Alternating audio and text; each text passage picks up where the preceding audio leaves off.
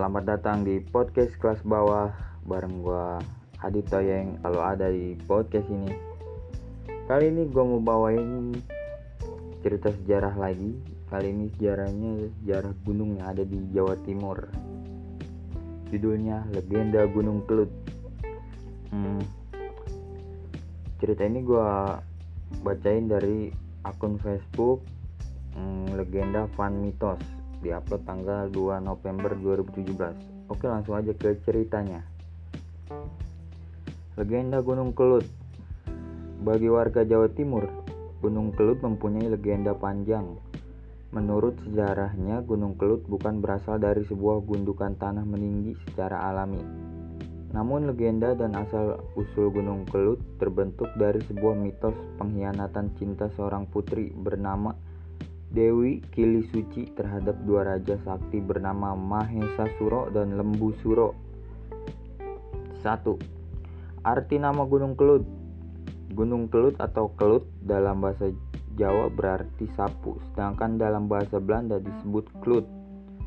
KLUT atau CLOOT atau KLOET atau KLOET sama disebutannya Kelut. Nama Gunung Kelut berasal dari kata Jarwo Dosok yaitu dari kata ke dalam kurung kebak dan lut dalam kurung ludira yang artinya bisa merenggut banyak korban tidak berdosa. 2. Legenda Sumpah Lembu Suro Legenda Gunung Kelut tak pernah lepas dari cerita Lembu Suro Lembu Suro adalah tokoh legenda manusia berkepala lembu yang dihianati cintanya.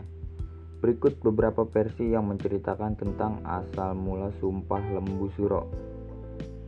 A. Dewi Kilisuci adalah putri Jenggolo Manik yang cantik jelita. Karena kecantikannya, dia dilamar oleh dua orang raja yang bukan dari bangsa manusia. Satu berkepala lembu bernama Raja Lembu Suro satu lagi berkepala kerbau bernama Raja Mahesa Suro.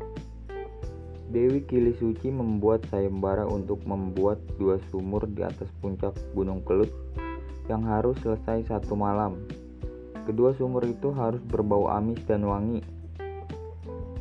Karena kesaktiannya, mereka berhasil menuruti permintaan Dewi Kili Suci.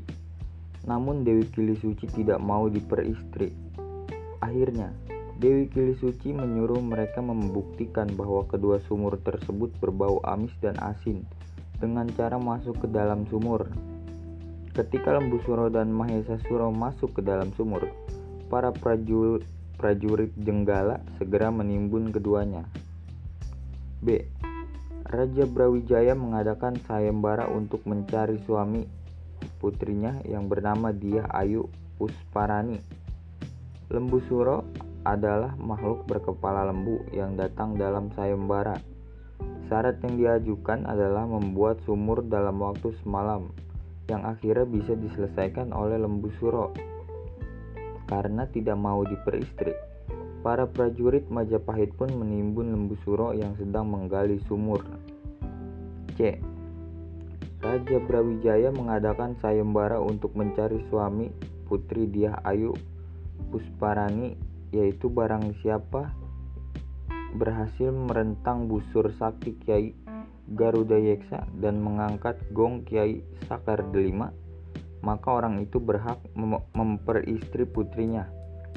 Makhluk berkepala lembu bernama Lembu Suro berhasil dalam sayembara dan untuk menepati janji, maka raja akan menikahkan jan menikahkan mereka Putri dia Ayu Pusparani yang tidak mau diperistri mengakali lembu suro yaitu meminta dibuatkan sumur di atas gunung kelut untuk mandi mereka berdua setelah menikah.